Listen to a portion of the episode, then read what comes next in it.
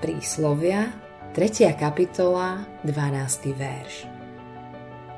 Lebo hospodin trestá toho, koho miluje, ako otec syna, ktorému chce dobre. Rovnako ako je dôležité naše deti milovať a hovoriť im, ako veľmi ich máme radi, musíme ich tiež trestať. Je to zodpovednosť, ktorá prislúcha rodičovskej role – Súčasný trend je byť priateľom dieťaťa, nie jeho rodičom. Deti však nepotrebujú, aby si bol ich najlepším priateľom. Potrebujú rodičovské vedenie, radu a potrestanie. Len ty im to dokážeš dať. Len ty môžeš byť ich mamou a otcom. Možno sa im to momentálne nebude páčiť, ale neskôr ti poďakujú za to, že si bol dobrým rodičom. Keď svoje deti trestáš, v skutočnosti odrážaš Boží charakter. Boh je láska. A pretože je láska, trestá nás. Pán vraví, že kohokoľvek miluje, trestá.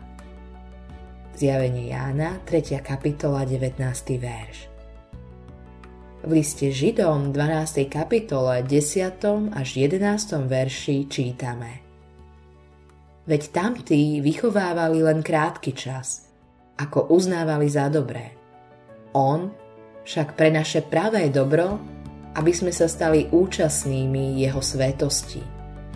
Pravda, nejaká prísna výchova, pokiaľ trvá, nezdá sa radosnou, ale žalostnou potom však prináša ovocie pokoja a spravodlivosti tým, ktorých vycvičila. Boh nás trestá, pretože nás miluje. 5. kniha Mojžišova v 8. kapitole 5. verši učí. Poznaj teda v srdci, že ako vychováva človek svojho syna, tak hospodín tvoj Boh vychováva teba. Ak dokážeš ísť a hrešiť bez akéhokoľvek znepokojenia, ľútosti či viny, naznačovalo by mi to, že nie si Božím dieťaťom. Boh ti stiažuje tvoju neposlušnosť, pretože ti ukazuje, ako veľmi ťa miluje.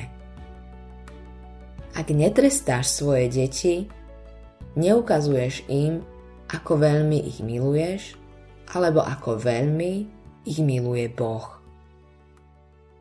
Autorom tohto zamyslenia je Greg Laurie.